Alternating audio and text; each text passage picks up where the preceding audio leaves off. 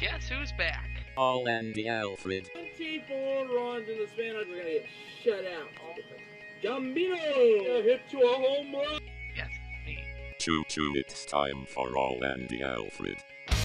And I love you guys, and welcome into the special edition of All Andy Alford tonight, right here on the Anchor Network. Whether it be iTunes, Spotify, Google Podcasts, Podcast Now, however you're listening to me, wherever you're listening to me, thank you for tuning into the program. As this is the year in review, 2018, the special edition of All Andy Alford, and uh, we got a lot to get into. It's a long show tonight, of course. Uh, this is a special edition of the program.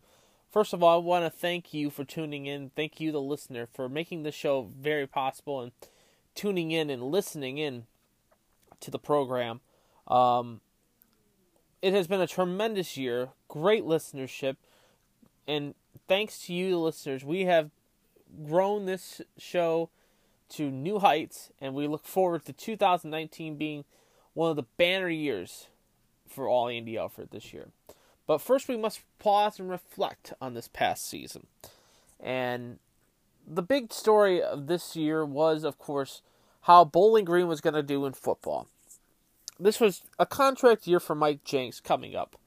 And Mike Jinks was the in, the former head coach of Bowling Green State University, did not lead the club to a winning record the last three seasons.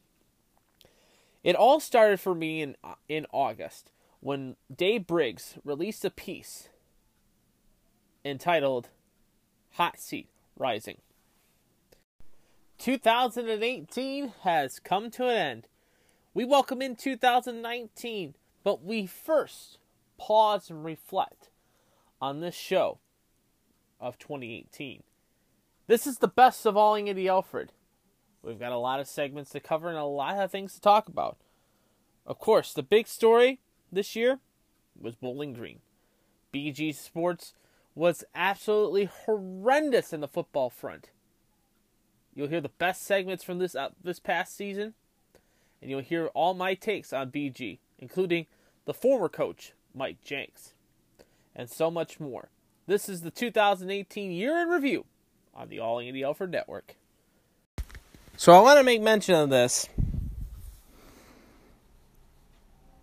On Sunday, in the Toledo Blade, one of my favorite writers, Dave Briggs, uh, wrote an interesting piece, and this is this is the damn truth, and he's finally seeing it, and I have been saying this now for the last two damn years, two damn years. The article reads like this. The headline reads Heat rising on B Bowling Green Jinks as arrests pile up. It reads as follows The Bowling Green State University football team have been no strangers to the bottom of the standings as of late. No, ain't that the truth?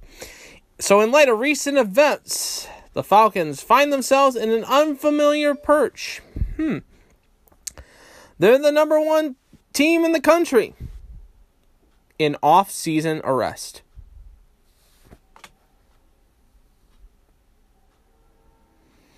According to the website Arrest Nation, which is a rubbernecking site, Bowling Green, five arrests this year, has the program in a three way tie for first among football teams with Texas Tech and the New York Jets.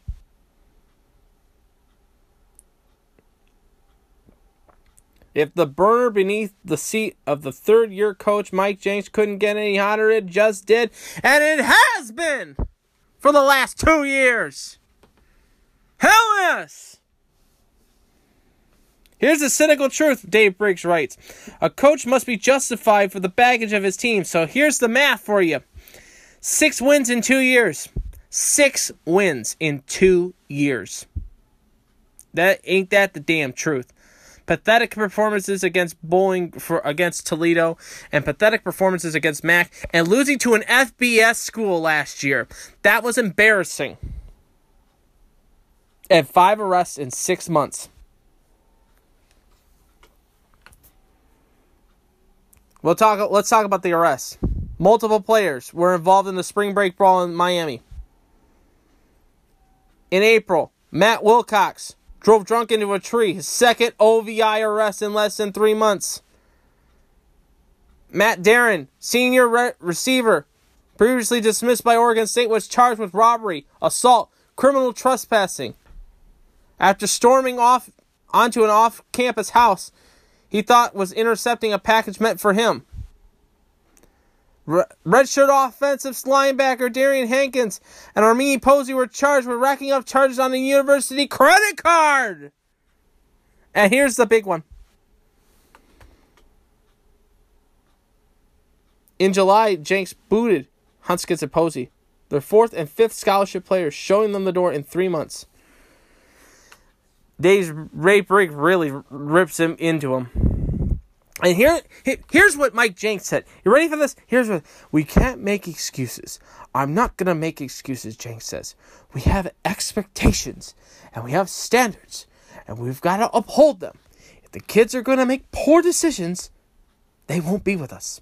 Period. I don't understand the due process. I do understand the due process. I do understand you've got to see what comes of the of the char uh, comes of it, the charges, of course. But football is a privilege, not a right. You represent the name on the back of the jersey, and you represent the name of the front. You put us in a bad situation, you're not going to be here. You disrespect your family, you disrespect your, you disrespect our family. We're not going to have you. But it, it it's I feel good about where we are. That's what he says. I feel good about where we are.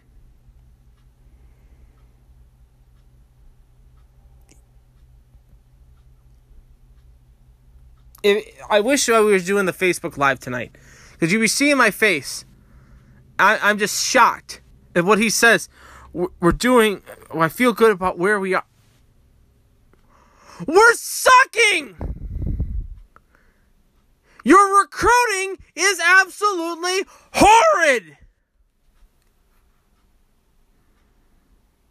Here, here, here's, but here, oh, it only gets worse. It only gets worse. Let me read the rest of this for you.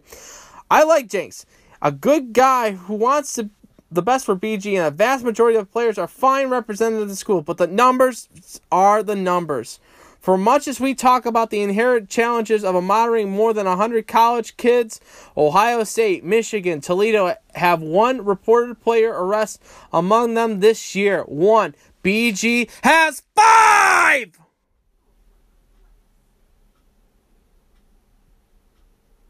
More than any program in the country. And you want to hear more of a thing? More more of a shocking retent their attention rate is horrible. 10 of the 18 four-year players in Bowling Green that were introduced on signing day 2 years ago, my friends. 10 have since left the school. And as of 8 players, including one junior transfer from this year have left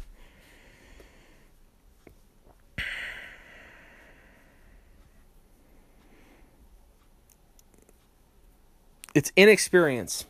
It's absolute inexperience. It's a damn joke. This is a shit show of, of, of problems in Bowling Green. An absolute shit show. I, I commend Dave Briggs for bringing this up. He's been seeing this, seeing this happen. It it just boggles my mind that this guy has the position. Why is he still employed? It's an embarrassment on the organ. It's an embarrassment as a BG fan, as a BG alum, as a BG donor. When it comes to Saturday night, Saturday afternoon football, you're gonna probably gonna go to UT to watch the good games. It's a sad thing. They could bring in the big clubs. They can bring in a Miami. They could bring in, they brought in a Pittsburgh. They can bring in high ranking teams to play each other. We get Maryland. Bowling Green gets Maryland this year. And that's a big. Remember, though, uh, it's been a home and home for them. They played against Maryland two years ago and beat them in Maryland. But this is. Mike Jinks is just not the fit for Bowling Green. I'm to just say it. I, I, I'll give him this year. I will give him this year. Like I said, I've said it before. I said it a few episodes ago. If you you got to go back and listen to it he's got to go six and six. If he doesn't go six and six, then it's time for a change. It has to be done. It's not a want. It has to be done. You're you can't draw them in at the Doyt. You can't draw, and you're gonna lose spot. You're gonna lose donors. You're gonna lose. You're gonna lose the respect from the from the student body, and that's what's really gonna hurt. If you can't produce on the field and you want to play those games Tuesday and Wednesday night and have that student section full. Not all the pizza and hot chocolate's going to offer these ki- you're going to offer these kids. Not all that's going to help them out. You're not going to pay for the pay them to come to the game. They're going to be paying you to to the game. They're paying you to go to the game, and you know, the the man who has is working as a steel worker or working for um, uh, working for uh, the farmer, working out in the out in the field, working and you know plowing his field and planting his corn and, and counting up his crops and buying that season package for Bowling Green football to see this kind of rubbish it's just absolutely ridiculous. It's sad. The administration should do something about this. I have been, a, a, you know, I have been a big component of Bowling Green. I've been a big fan of BG Athletics. They got rid of Jennifer Roos this past year in women's basketball with the hiring of Michael Uger from from from Bowling Green. You know, that's a good move. The guy that they got for for this year's women's basketball team is a good move. I mean, the only positive thing is the hockey program, and they've been in in the hunt every single year. Every single year. That's dedication. And you know, after Clawson left, this program has just been going downhill. Babers was got Clawson's recruits and when after Clawson's recruits left, he got his recruits in, and he was absolutely horrid. But we're three years into Mike, and Mike Jinks gets hired in three years into Mike Jinks' system, and we have five players arrested. Ten players not with the school anymore. Eight this season, in the 2017 signing year.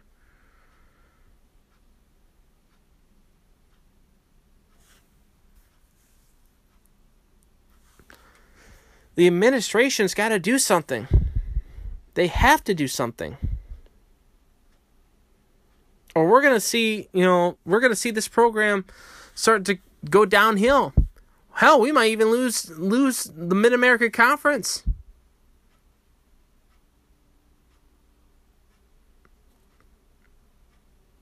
But I commend Dave Briggs he's been writing good articles. He wrote the article on Allison Emery from the Marathon Classic. He had a fantastic article. Got a chance to you know to walk with him for a little bit on Saturday morning a few weeks ago.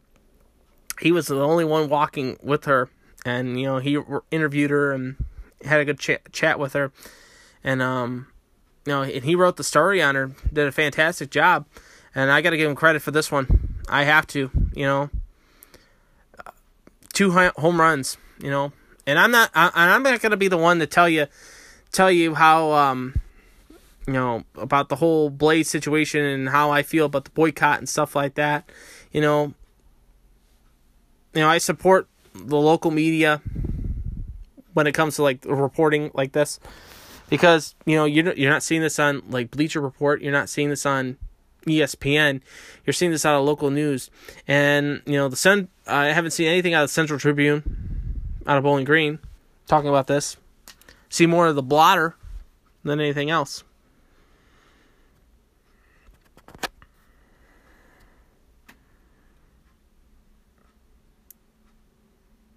I, I, I, I like the quote that he ended with in this article. He says, while every coach fashions themselves as Father Flanagan, think of Tom Amstutz or Greg Brandon in their later years, it takes a few agitators to burn the entire program and embarrass the community, and Jinks is walking that dangerous line. He already is.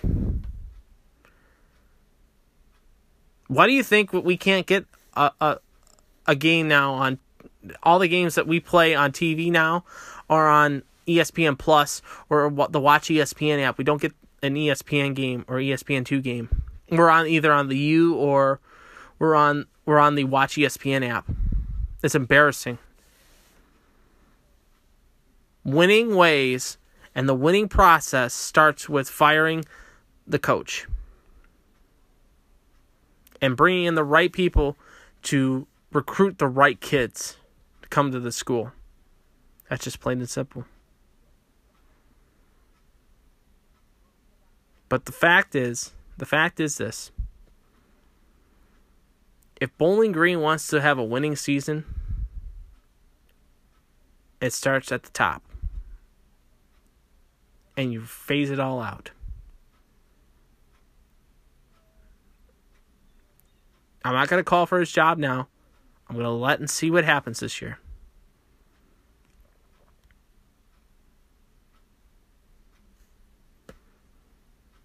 I'm holding back a lot tonight. But that when you you go back into this audio when we get into October and you'll you'll hear you'll hear what I have to say. So, we'll see what happens. As you're listening to All Andy Alford tonight on the plethora with the Anchor Network, whether it be iTunes, Spotify, Google Podcasts, you name it. So, yeah. So that was uh that was also a little bit of, you know, being real for a second there. Absolutely being real. So Bowling Green started their season off on the road in Oregon, and we figured that they were going to lose pretty big, but they kept with Oregon most of the game. They returned home for their home opener to play a Maryland team that was struggling, losing their coach to allegations of hazing and uh, having one of their athletes killed. Uh, and we had a Bowling Green team and the fans showing up to Doyt L. Perry Stadium. But they absolutely laid an egg on their home opener, and I laid into them on that sh- on the next show. All right, you're listening to All Andy Alford again.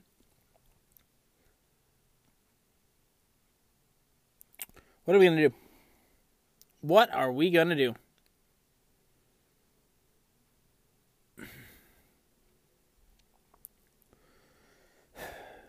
Forty-five to fourteen. 45 to 14. 14 points.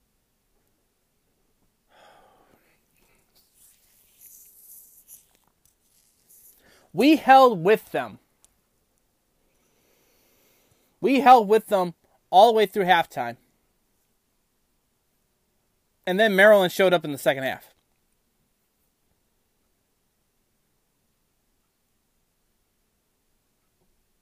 we held with Maryland and we couldn't get the job done.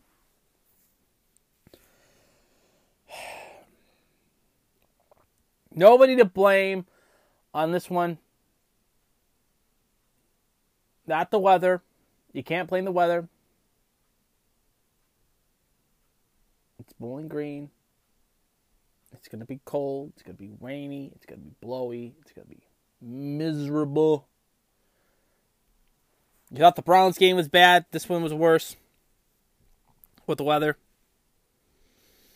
And we couldn't get the run established in this game. We couldn't get the run established in this game.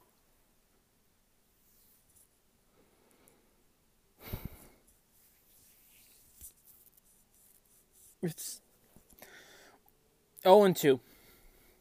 And thank God we're playing an FBS school this week. as Maryland cruises to a 45 14 win over the Bowling Green State University Falcons. Hill, Fort Maryland, 8 for 16, 121, 1 TD, no INTs. Johnson had 12 carries for 124 yards, 1 TD in the game.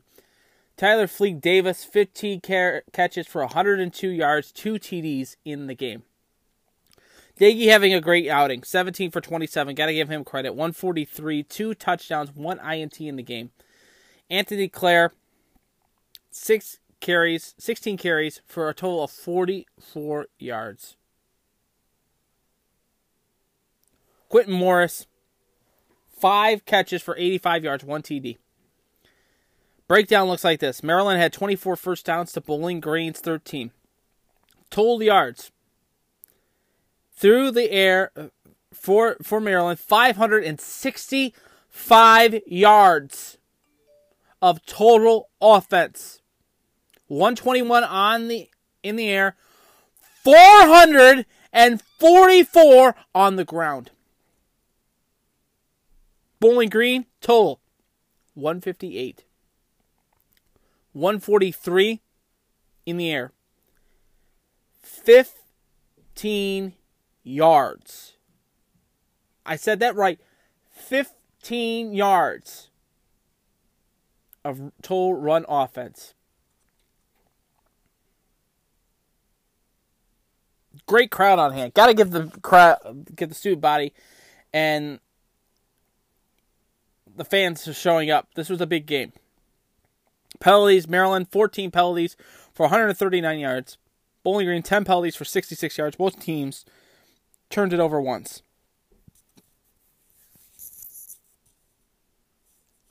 What are we going to do? I, I, this is the same thing. Now, here's my dilemma. I'm going to play the presser from Saturday, and I will play the presser uh, from Monday. And Saturday was, for me, a breaking point. You heard me on this show on Friday's edition of the Falcon Friday edition of All Andy Alford say that we can win this game close. We just had to control our defense. We had to control our offense. We couldn't let them get ahead of us and pound the football. And we were great for the first half of the game. And then Maryland showed up, and it looked like Bowling Green wanted to wear ponchos and sit in the stands and let Maryland run over us in the game. We were only we were only down by three points with the football. Four minutes left to go in the in the third quarter. We had the opportunity as ever to win. And we couldn't get it done. We just couldn't get it done. You know, what is there to say then? You know, coaching needs to be better than that. And it starts with Mike Jinks. It starts with his offensive coordinator and defensive coordinator. They have got to be better than that. Absolutely better than that.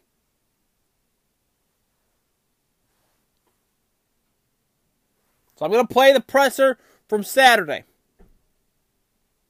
This is from the Bowling Green media production from YouTube. I'm play the me play the audio, play it in its entirety, and I will play the snippets from Monday. And you get you'll get the demeanor of Mike Jinks out of the whole situation. So as the season went on, the halfway point hit, and before the UT game, I finally pulled the trigger and made the decision on whether I think Mike Jinks should be staying or going.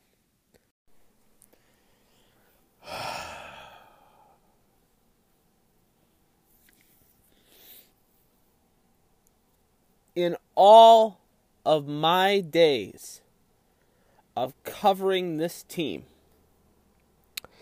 in all of my days watching this club, the high of 2012, winning that MAC championship, That has been the peak for me in this in this era of being a BG fan. That was the peak. I've ran at the peak. I was at the top of the mountain already. Ran and got it again with Dino Babers. Babers leaves, and we hire Mike Jinks.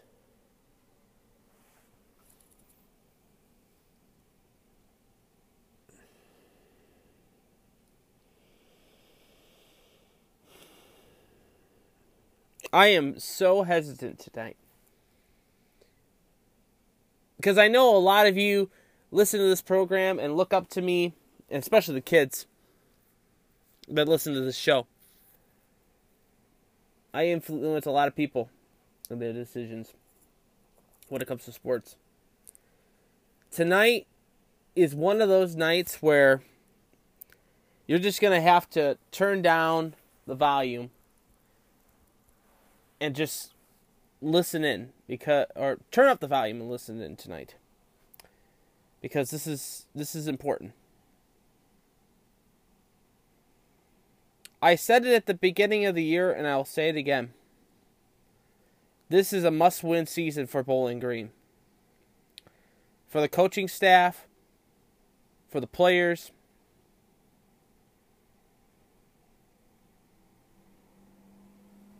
And I thought the Oregon game was bad.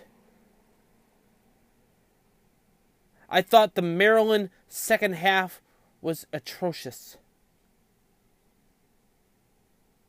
But this past weekend was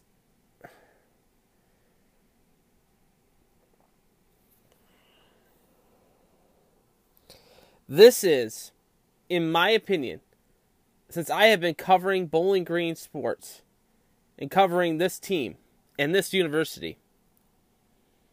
This is by far the worst team I have ever seen in my entire life.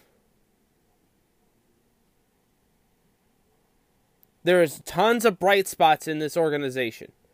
Tons of bright spots in this team. Doege looks fantastic. Andrew Clair looks great. Derek Pudevam looks fantastic as well. There's a lot of bright spots in this team. And it's all being dimmed by one factor the piece of dirt, Mike Jinks.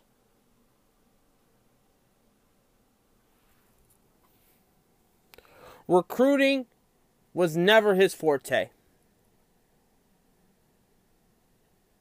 He got Babers recruits. And now year three with his recruits in,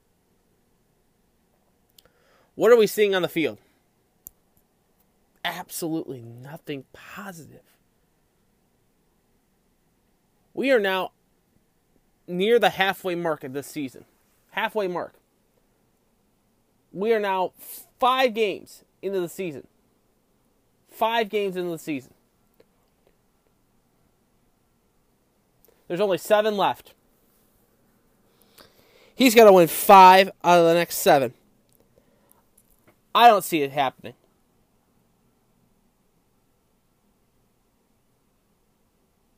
So I'm going to say it on this program tonight.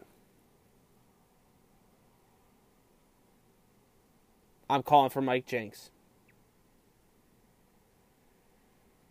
While UT beats down the Wolf Pack and Ohio State dominates. But how about this? The Lions beating down Tom Brady and the Patriots. What an upset. And to, a big thank you to VMart. And oh, I love you guys, and welcome into this Tuesday evening edition of All Andy Alford, the 25th of September, 2018. I am your host, Andy Alford, welcoming you to All Andy Alford tonight, right here on the Anchor Network. We got an intro. How about that? How about that intro? Courtesy of one Mr. Nick DeVera. Thank you so very much. And yes, there is audio clips of me talking in there. Yes. Um, I truly appreciate you, Nick. Thank you so very much for that. And that is our new intro for our show. We'll we'll tailor it a little bit more as as time goes on, but um, but uh, welcome into the program. We got a lot to get into tonight. Of course, we are going to recap the NFL. We're also going to recap what's happening on the diamond as we're into the last week of Major League Baseball, as well as talk a little bit about the NHL and talk about the upcoming season and um, make a, couple housekeeping notes before we begin. You can always follow the show on Twitter. It is at all Andy Alford. Is at all Andy Alford. and of course, um, later on this evening we will have the NHL preview show posted on the Anchor Network. So we're doing two shows tonight on this Tuesday night. Um, uh, you'll hear the preview for the NHL season with uh, with the Jackets, the Red Wings, the Penguins, the Stanley Cup champion Capitals, and so many other teams. And you'll also hear who I think will lift Lord Stanley's Cup come June. So, like I said, you can always be a part of the show by following us on Twitter at all Andy Alford. And you're listening to us on the plethora of platforms with the Anchor Network, whether it be iTunes, Spotify, Google Podcasts, Podcast Now. However, you're listening to me, wherever you're listening to me, thank you for tuning into the program tonight. And let's dive into it. Uh, you heard the opener with me today, and I'm going to say it again. I will say it again. The only true win he has gotten, the only true win he has gotten so far this year's Eastern Kentucky game. There's no true wins for Mike Jinks in the coaching staff. Last year, they only won two games. Year before, only winning two games. They have won one game this year. That is five wins. Five and 26. That's not going to cut it. When your recruiting class is the recruiting class that you've gotten over the last few years. We've made mention of this so many times on this program. We have made so many mentions of this program about Mike Jinks' recruiting class and how lackluster and how great it has been. I have been a component of Jinks in the whole situation and his removal from Bowling Green for a long time. Now, for over four months. Now, I, I said it earlier in the season. I give him. I won't. I will give him. I have to give him six wins to save his job. And if for me, I would have gave him four. I could. I'm gonna correct myself on that. Four to six wins. He has to at least get five. He's not gonna get it. He's not gonna get it. And I'm gonna tell you again, he's not gonna get it. And the way that, you know, his players are playing for him shows you that they give up, they have given up on this season. Is it absolutely embarrassing to watch this game on ESPN Plus? By the way, I subscribe to ESPN Plus, folks. I did it. I broke down. I wanted to see this game. It's embarrassing to see empty seats the start of the third quarter. To see the fans not into this game. They were into the Eastern Kentucky game because it was a competitive game, because they were playing an FBS school. Tier 2. And they could barely get the win against them. The fact is, the fact is that this guy doesn't know how to recruit, doesn't know proper play calling, because every time he decides to change the play at the line, this go back to the Eastern Kentucky game, every time he changed the play to Doege, Doege threw up an interception because they read the play. So he doesn't know play calling. He doesn't know his right his right from his left with his offensive and defensive coordinator.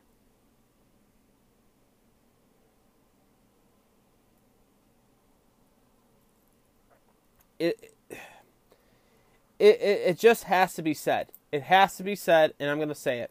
And, and I and I hate to say it. I really do. I like the guy. He's a he's a great member of the community, a great member of the team, a great member of the facilities and everything like that. But Mike Jinks has got to go. He's got to go. I'm calling for Mike Jinks' job. I would, like I said, I would have gave him the four wins, but after the pathetic performance that in his bad coaching skills, his bad coaching skills in this game, and you'll hear in the audio later on in the in in this show, the Monday and Friday and Saturday, the Saturday at post game, and you'll hear the Friday and the Monday post and the Monday presser for Georgia Tech this week. Yeah, that's right, we're playing Georgia Tech at Georgia Tech in Atlanta. If I was the administration at Bowling Green, if I'm going to say this right now, if he does not get fired after the UT game,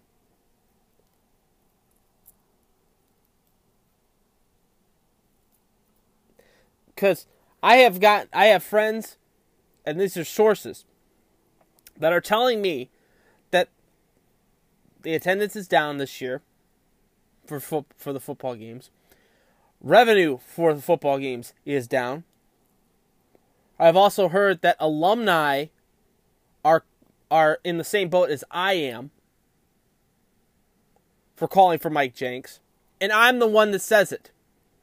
I am the one that says that Mike Jinks is not a good coach. He is not a good coach. He has he was a good coach on the sidelines as either an offensive or defensive coordinator.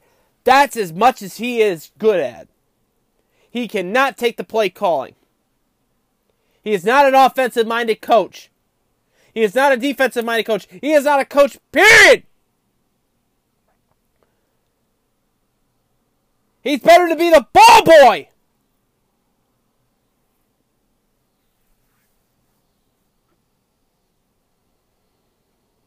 And I care about this university.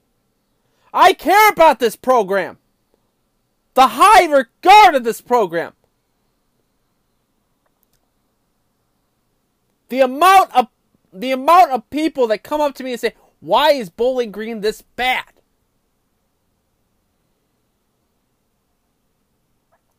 Why? How can they be this bad?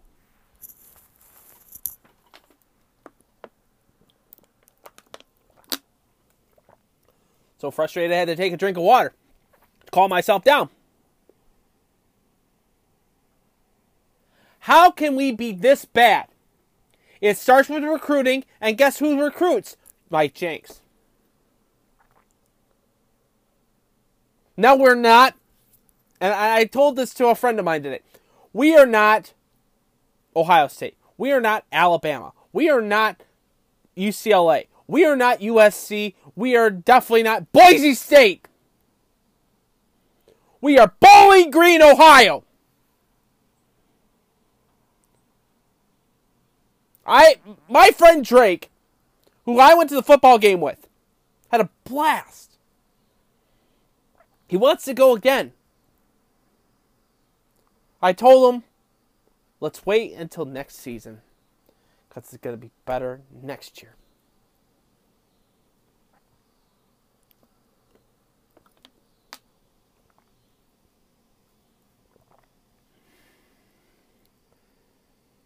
The fact that this guy still has a job is just blows my mind. Absolutely blows my mind. And the fact that the fans were leaving in the third quarter, doesn't that tell you anything? Administration? That your revenue is down, that the fanship is down this year? Does it not tell you that something is going on here?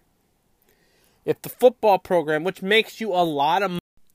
So I called for Mike Jinks's job, of course, as you heard on on my rant, and how the fans were leaving, which then set up for the big I-75 matchup as the University of Toledo hosted the Bowling Green State University Falcons on homecoming. UT letting BG have it in the fourth quarter, and I let it be known that something had to be done about that game. Nine times. Nine times. This is dating back now to when I went to Bowling Green. When most of us that sometimes most of my fans and most of my friends that listen to this podcast nine times. This game was, in the words of Lee Corso, closer than the experts think until the end of the game. Everyone, everyone was shocked, including myself. I was absolutely shocked about this game. But in typical Mike Jinks fashion, and in typical Bowling Green fashion, three, three, the number three, three times they had the football to take the lead, and they couldn't get the job done! They couldn't get the job done!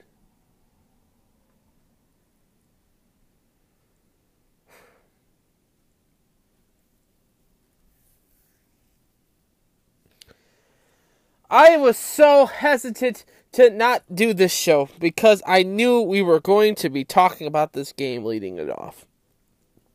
But we are. But hey, Ohio State won. Michigan won. And upset galore happening this week in college football. I was looking yesterday afternoon up in the sky to see if there was a comet coming not the Fort Wayne Komets, because both the Browns and the Lions won on a Sunday together.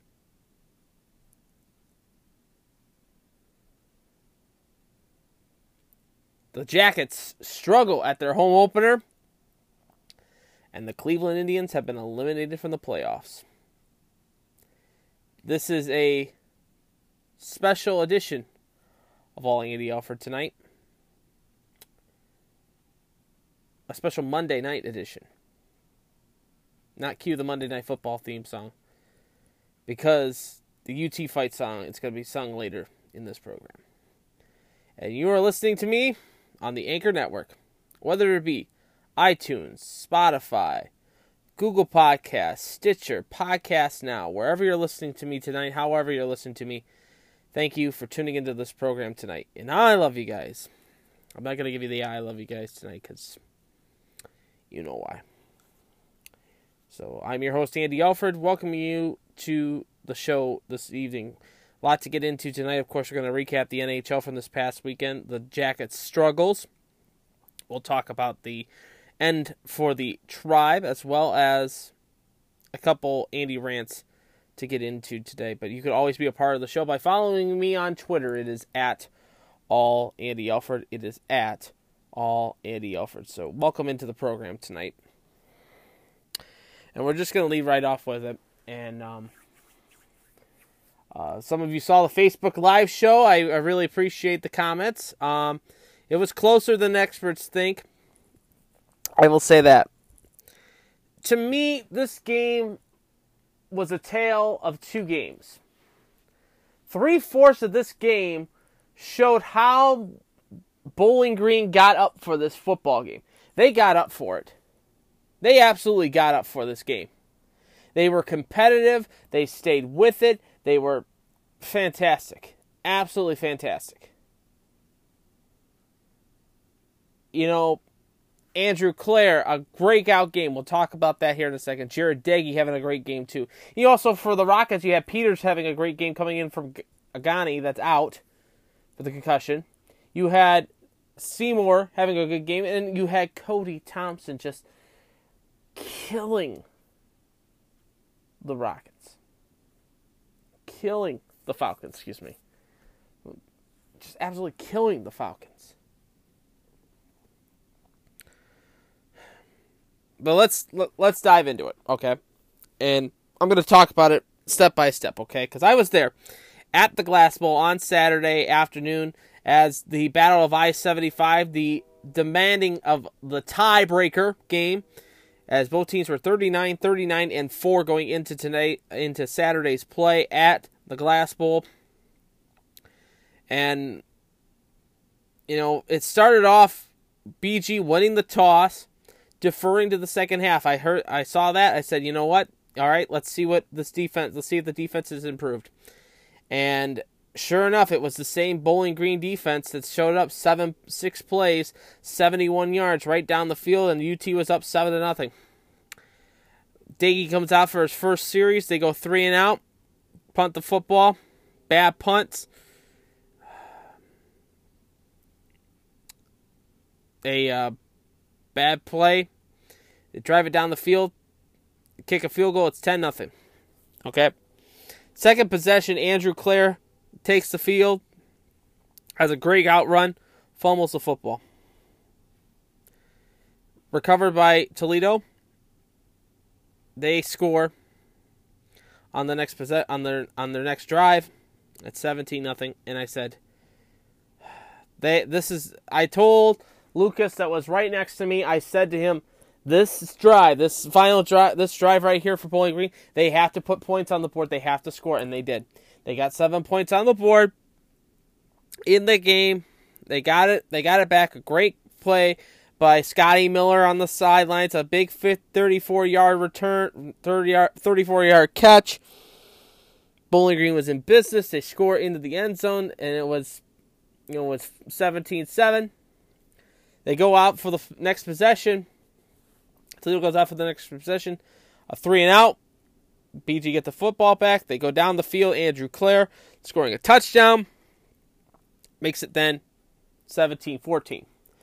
So that's as, as close as it's been was all game. UT would score, BG would score. UT would kick a field goal, BG kicked a tried to kick a field goal, it was a block field goal. Block punt in this game too as well. Bowling Green's special teams defense was not there. They were not there to protect both the kickers for both the on the field goal kick and on the punt. At halftime of this game, of this game, it was 31 to 8 28. 31 28. And that score sticked all the way. It sticked all the way till seven minutes to go in the fourth quarter. BG had three opportunities to put points on the board, to get seven points, to get a touchdown, to get the lead, and to take the lead, and they went three and out. A bad, a bad break, a misplay, three and out. A, a uh, negated hands of the face, negated uh, negated a first down. And then the legal forward pass. And I'm to say this again. I will say, I said this to my friend Tom today. I will say it again. The pass interference call that was called on that play as well that happened before the forward pass happened. That should have been a pass interference, should have negated the illegal forward pass. Should have negated it. He was all over him. All over him. And then, in typical BG fashion, three play drive, and UT gets on the board and it was a touchdown. I said, okay, they've got to get some points here. They've got to go down and score. They go for it on fourth down, and they fail, and they score. They they turn it over on downs, give it to beat UT, and UT three plays, another th- four plays later, excuse me, goes down the field and scores again. You look at this line, it was a close game all the way through. BG scored late, missed the extra point. But in the end, The University of Toledo wins this game 52 to 36. Nine straight times the University of Toledo has beaten the Bowling Green State University Falcons. It'll be a turn of the cent- it'll be a century before the next when they win if they win again next year, it will be 10 years, that will be a century. A full 10 years. Since 2009. That was the last time UT the last time 2008 was the last time BG won the I 75 rivalry. Day, a great game. 18 for 34, 289, three touchdowns, no INTs. I gave him credit on that. He didn't throw any INTs.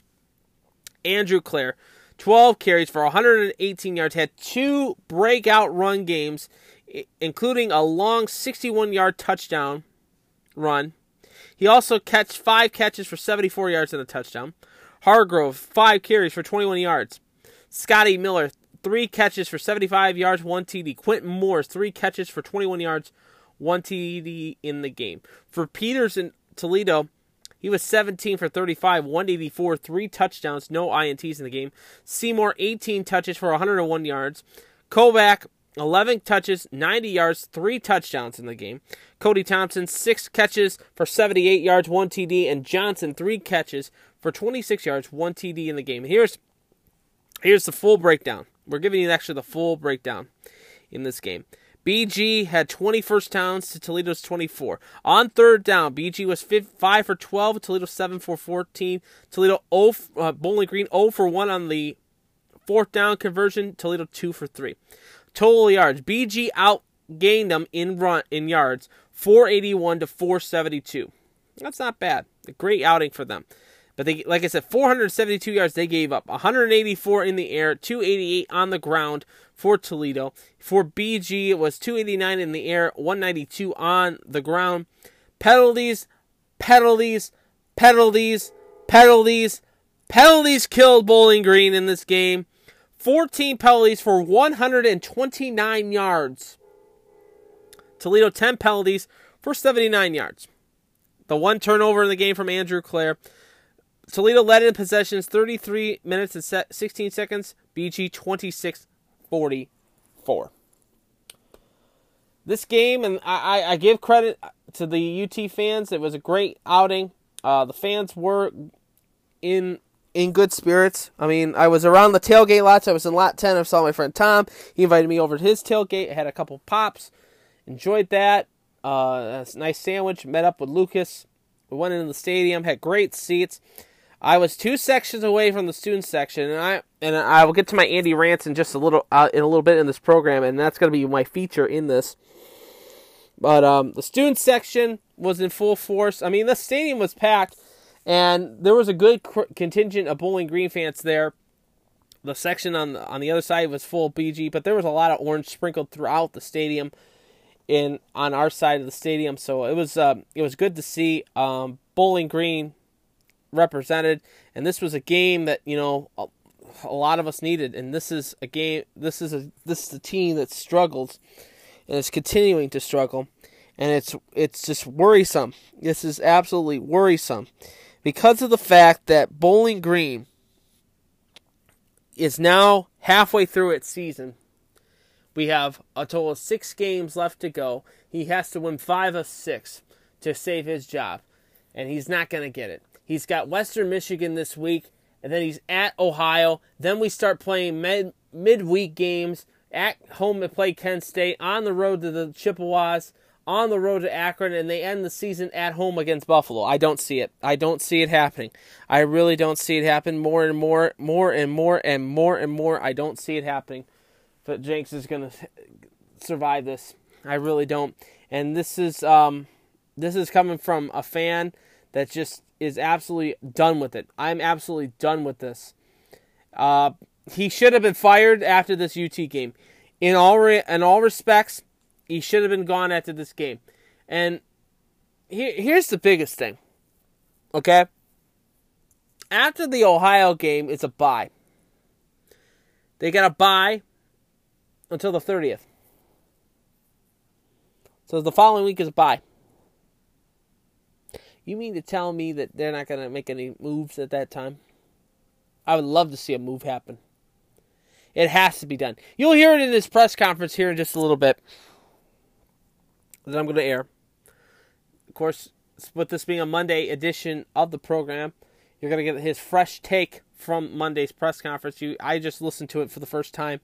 Um, took a lot out of it. Took a lot of information about it, and I'll, I'll share my feelings about that here in just a second. But um, yeah, you'll listen to his demeanor about this pro- about this program and everything like that, and then um, you'll just it's it's it's worth listening to. So here it is. Here's the head coach of our Bowling Green State University Falcons, Mike Jinks. Uh, they didn't have uh, we don't have the audio from Saturday's press conference after the game, but we do have the Monday presser for you. Like always, every Tuesday edition of the program, we play the Monday press conference. But tonight, with it being Monday, we'll give you the fresh take. Here is Mike Jinks at the podium from this week, courtesy of uh, YouTube and the Bowling Green Athletic Department.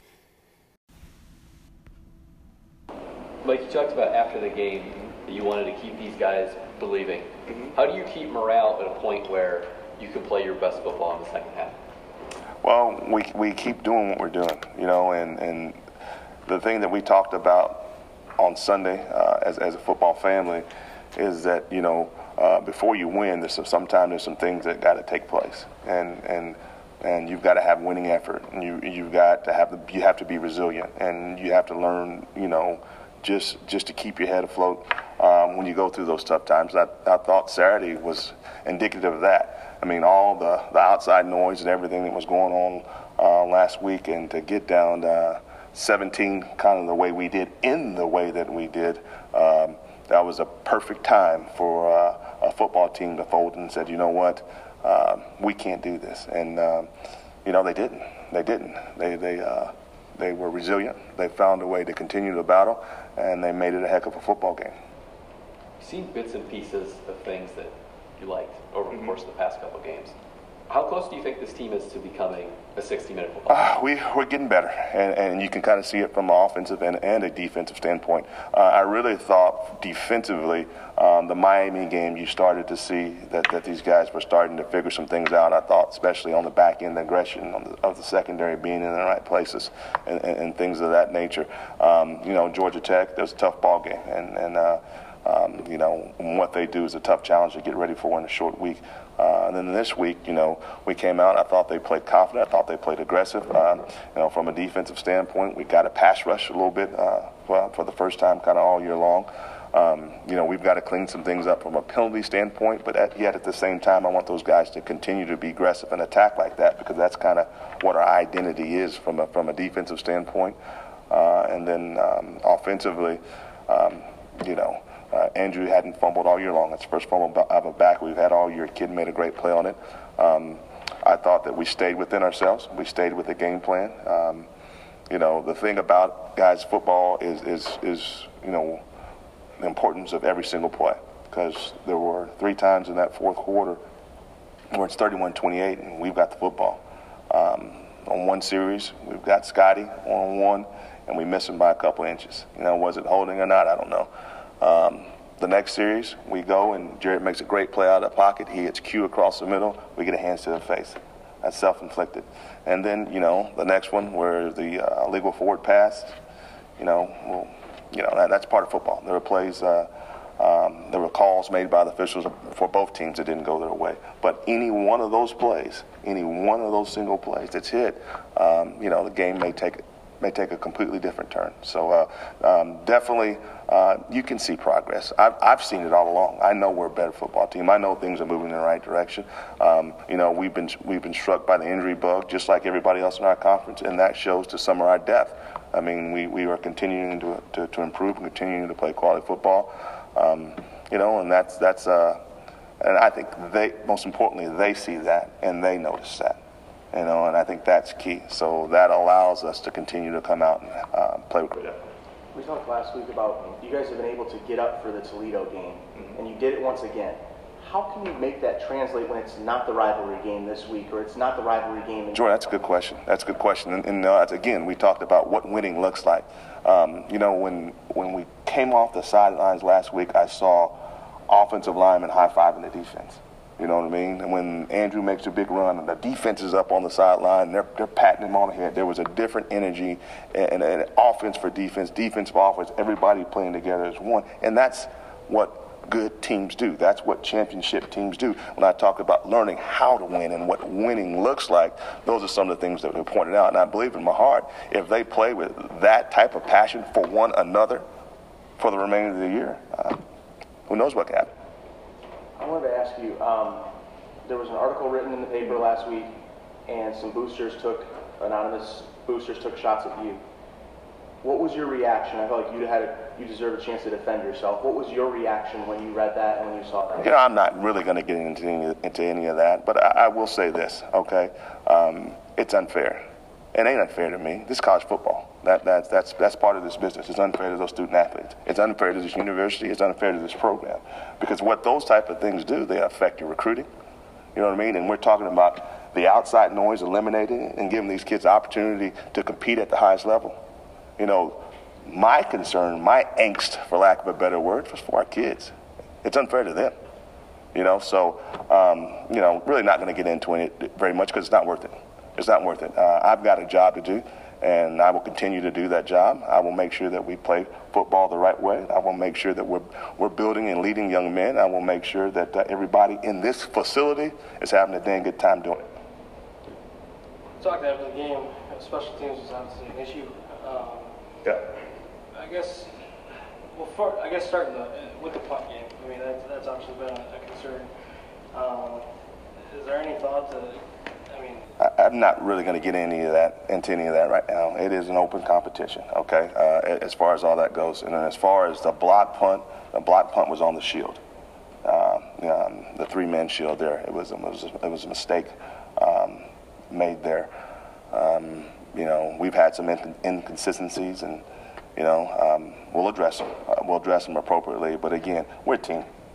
Yeah, we're, we're, we're a team. I mean, there were several instances that, um, several pl- plays that I pointed out earlier that could have been made that everybody forgets about all that.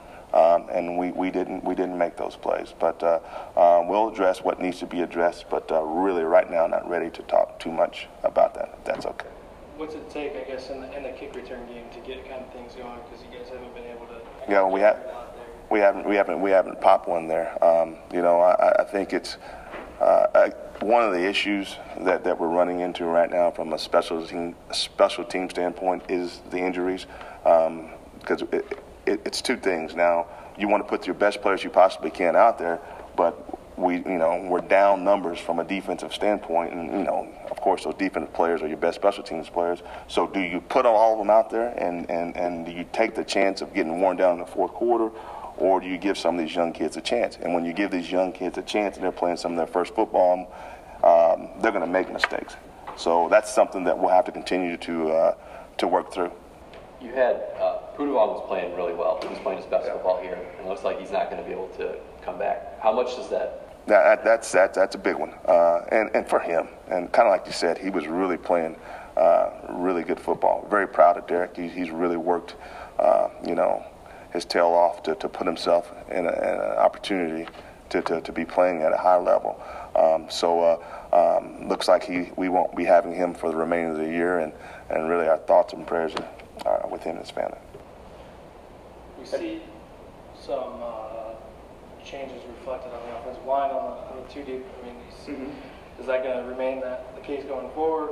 Uh, for the next next week, next week or so, just because you know we've got a couple guys uh, that are out, so um, those changes were were, were more so uh, because of those reasons. Did you find anything offensively in terms of some of the misdirection stuff you guys were able to hit on last week? Did you start to find maybe an identity of what this team has to be? No, uh, no, um, I, I don't think so, Nick. Uh, I think um, the the thing that we've done a pretty good job over on the last, uh, even Georgia Tech, was taking what the, the defense allows and gives you. Um, as that game went on last week, in the first drive, the first series, they did a really good job. They came down at three down front, they dropped eight, they played coverage. I did not expect it.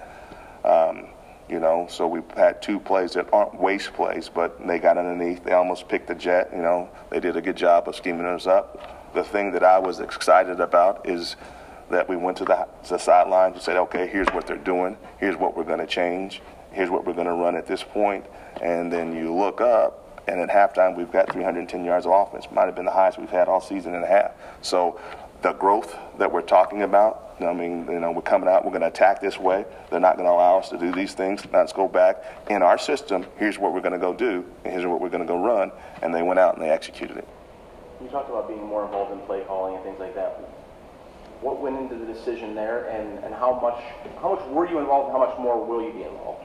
Well, I'll, I'll continue to be involved. I think, um, you know, to be honest with you, in the, in the fourth quarter of the, the Miami game, I, I felt like that. Uh, uh, I don't know. We just needed a, a spark a little bit, and, and sometimes when when when um, yeah, I, um, we needed to play a little bit faster, and we needed to change the tempo at that point. And it's easier for me to do um, from the sidelines. We can get in and out of formations, and then from that point, uh, that's kind of been the direction that we're going.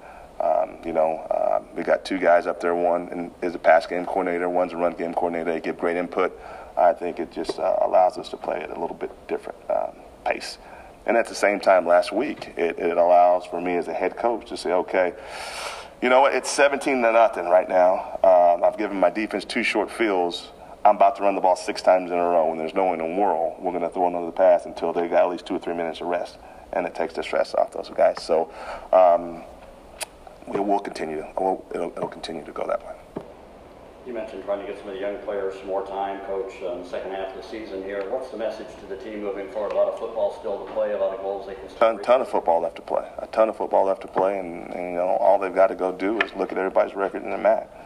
You know, uh, there's a lot of parity there, and you look at the teams that are remaining on the schedule, all quality football teams, but none any more talent than, than anybody that we've played. So uh, we continue to grow. Um, um, and we continue to stay together as a football team and a football family. Um, you know, like I said, who knows what can happen at the end of the season. You like having homecoming right after a big rivalry game like this, where you can get the kids back up for a big game this time? I, I do, I do. It's the last Saturday game that, that, that we'll have at home. Um, you know, and you know, Western Michigan, what what MAC champions, what two years ago, two years removed, and, and, and we had Toledo last week. So that's where we want to be. Uh, we want to be MAC champions again, and, and, in order to get there, you got to. These are the guys you got to go beat, and, and, so we're excited about it. It won't, it won't be tough to get them pumped up again.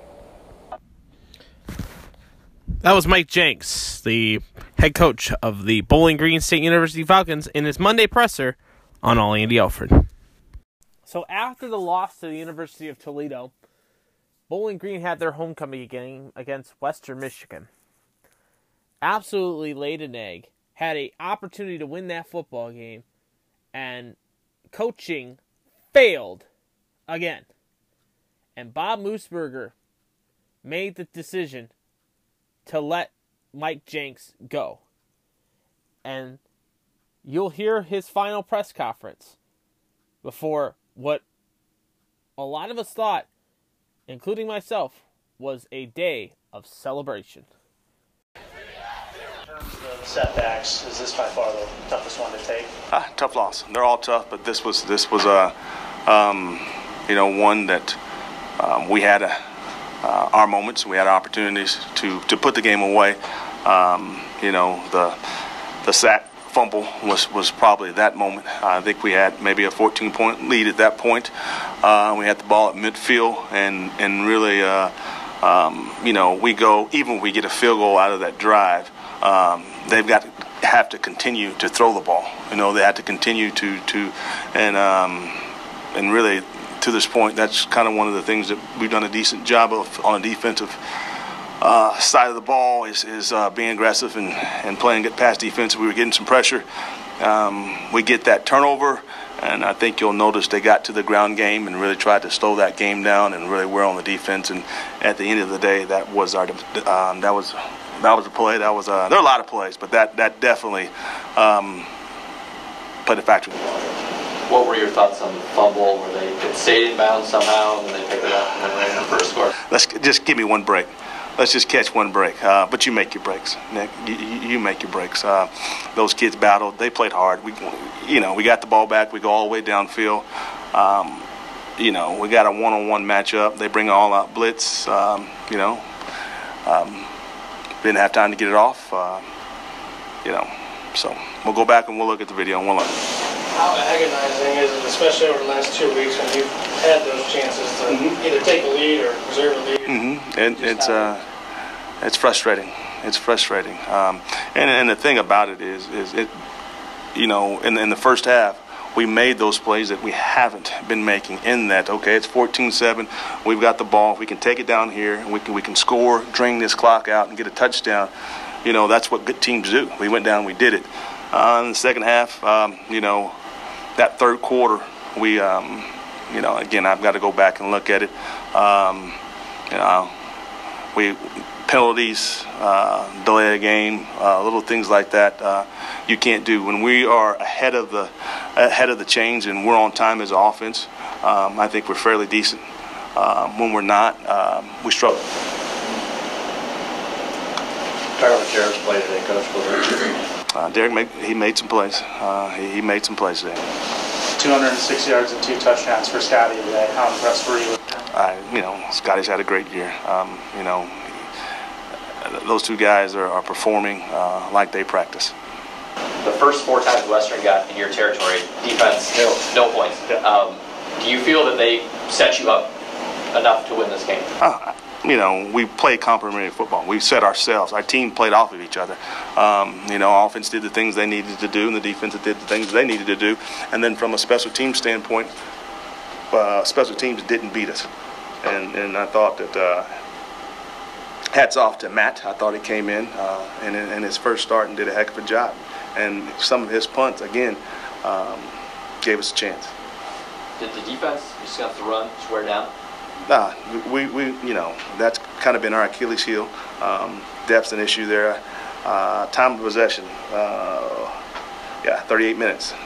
38 minutes. And again, um, 28-14, uh, we convert, kick a field goal. They got to continue to press. They got to continue to throw the football. Point. And then at that point, they decided, hey, you know what? We're going to run at you and we're going to wear you down. And they did. Time of possession can be overblown sometimes, but in this case, do you feel Uh, definitely. You, you, you could tell at the end of the game that uh, uh, those tackles that we had been making early in the ball game, uh, they were kind of running through us a little bit. Uh, and it's a catch-22, you know, because you sit there as, as, as an offense and do you do you continue to be aggressive? Do you continue to attack? Because uh, you go back and and you, you, I told you these guys were similar to Miami from a defensive standpoint. Um, they were, and you know those are some of the things that we tried to do against Miami, and and you know didn't work very well. So tonight we wanted to come out, we wanted to attack, we wanted to push the ball down the field, um, and we are able to have some success. And that in turn run, opens up your run game. So uh, do you play with some pace? Do you play with some tempo when you hit these explosive plays? I mean, how many one play, touch, couple one play touchdown drives, right? That's great. That's that's fine. But the flip side of that is you're putting your defense right back out there. So Do you have any idea on Andrew? I do not. I will go. Um, I'll go uh, and visit with him And the. Uh, he was back out there, so uh, uh, that was a positive. Uh, I know.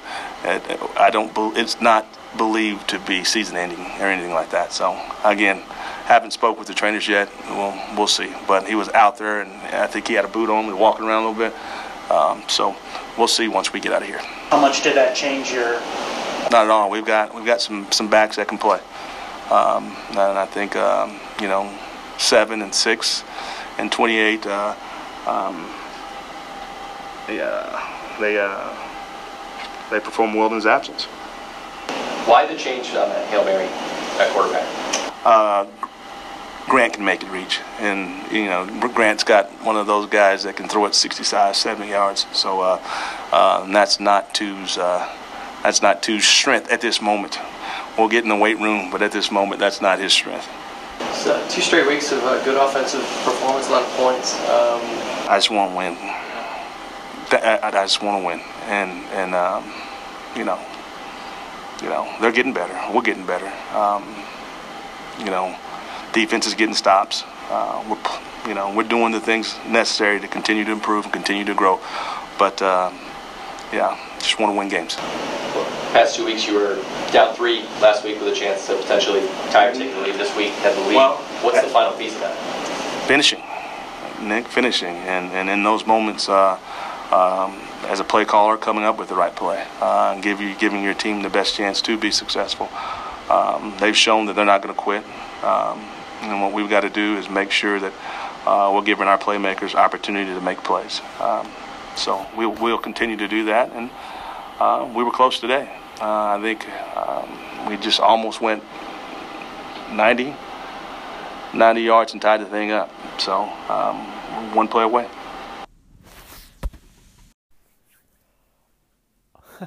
oh, BG. Finally. Let me do my. Excuse me. Finally. Finally. It's time to celebrate BG.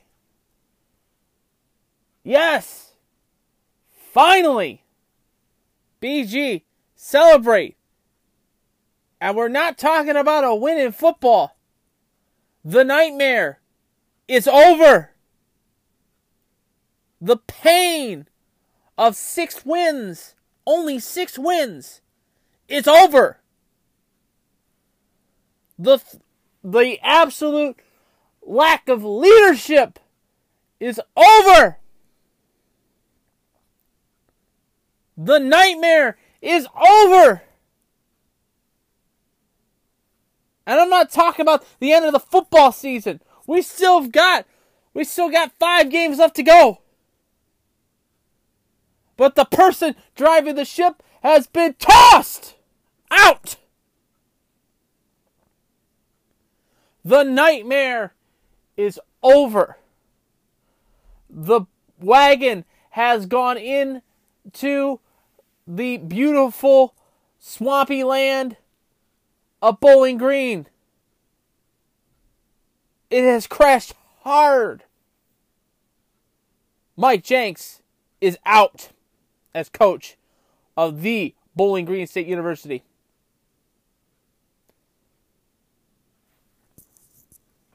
Doing the happy dance right now. And who was it that said on Friday's show if Mike Jinks lost this game, he would be fired?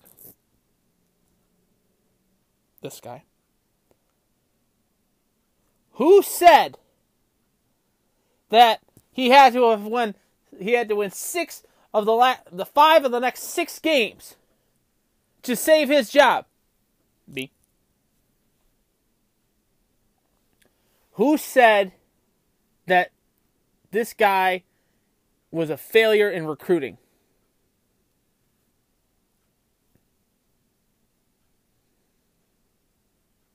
I, he's done a lot of good things for this community. But but finally the administration and the boosters have had enough and Mike Jinks is out as head coach of Bowling Green State University. It's a good day to be a Falcon. It really is. It really is. It now I can finally wear my hat and wear my stuff with pride now. Because we've got we've got Carl Pelini to ride this ship until the end of the year. I'll give you my take on him. Three upsets this past weekend in college football. We'll talk about that. While the Browns blow up on Sunday and the Jackets struggle in Tampa. It's a cool, brisk Tuesday night. And it's time for all Andy Alford right here on the Anchor Network, whether it be iTunes, Spotify, Google Podcasts, Stitcher, Podcast Now. However, you're listening to me tonight, wherever you're listening to me tonight, thank you for tuning into the program. So, Carl Pelini comes into helm. He became the new head coach of the Bowling Green State University Falcons. Led the team to two vic, a solid three wins, with a win against Akron and a win against Central Michigan. More wins in three games than that Mike Jinks. And Bowling Green is in the right step forward with Scot Loeffler now at the helm, the former offensive coordinator for Boston College. The new team is assembled. Great picks are coming up. So 2019 looks promising for our football season. And when that first Falcon Friday rolls along, you can bet that all Andy Alford will be there to help you out long term.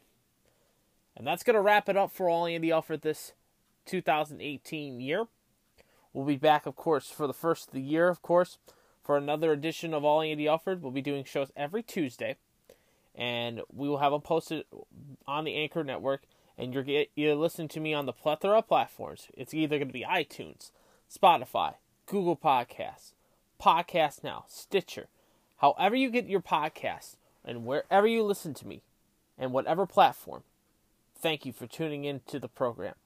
And again, thank you for making this one of the best podcasts out there in the Northwest Ohio area.